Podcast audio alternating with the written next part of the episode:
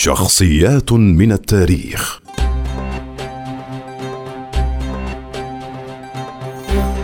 عمر المختار. قال عمر المختار إننا نقاتل لأن علينا أن نقاتل في سبيل ديننا وحريتنا حتى نطرد الغزاة أو نموت نحن وليس لنا أن نختار غير ذلك. إن لله وإنا إليه راجعون.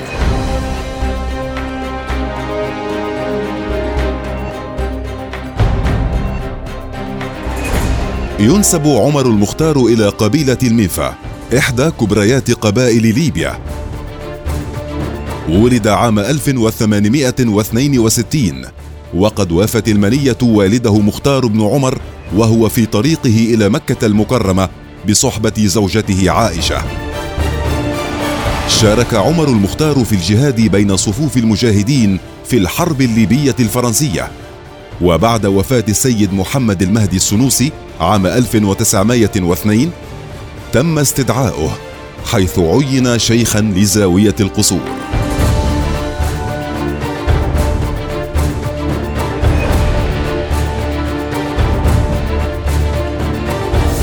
عاش عمر المختار حرب التحرير والجهاد منذ بدايتها يوما بيوم.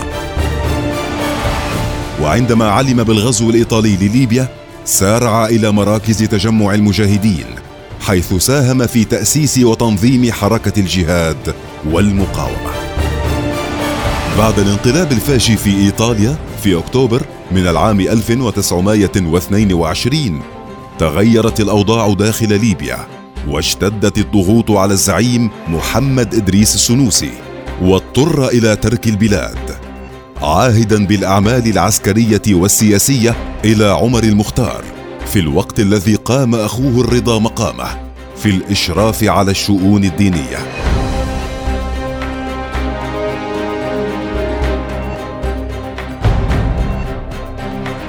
وفي الحادي عشر من سبتمبر عام 1931 نشبت معركة عند بئر قندولة والوديان المجاورة.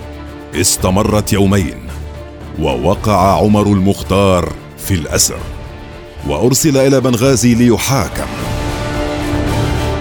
وفي صبيحة يوم الخامس عشر من سبتمبر من العام نفسه وقبل المحاكمة رغب غارسياني الحاكم الإيطالي في الحديث مع عمر المختار. ففوجئ بفذاذة ذلك الرجل وبمواقفه وإبائه. وحين سأله لماذا حاربت بشدة متواصلة الحكومة الإيطالية؟ كان رد عمر المختار من أجل ديني ووطني.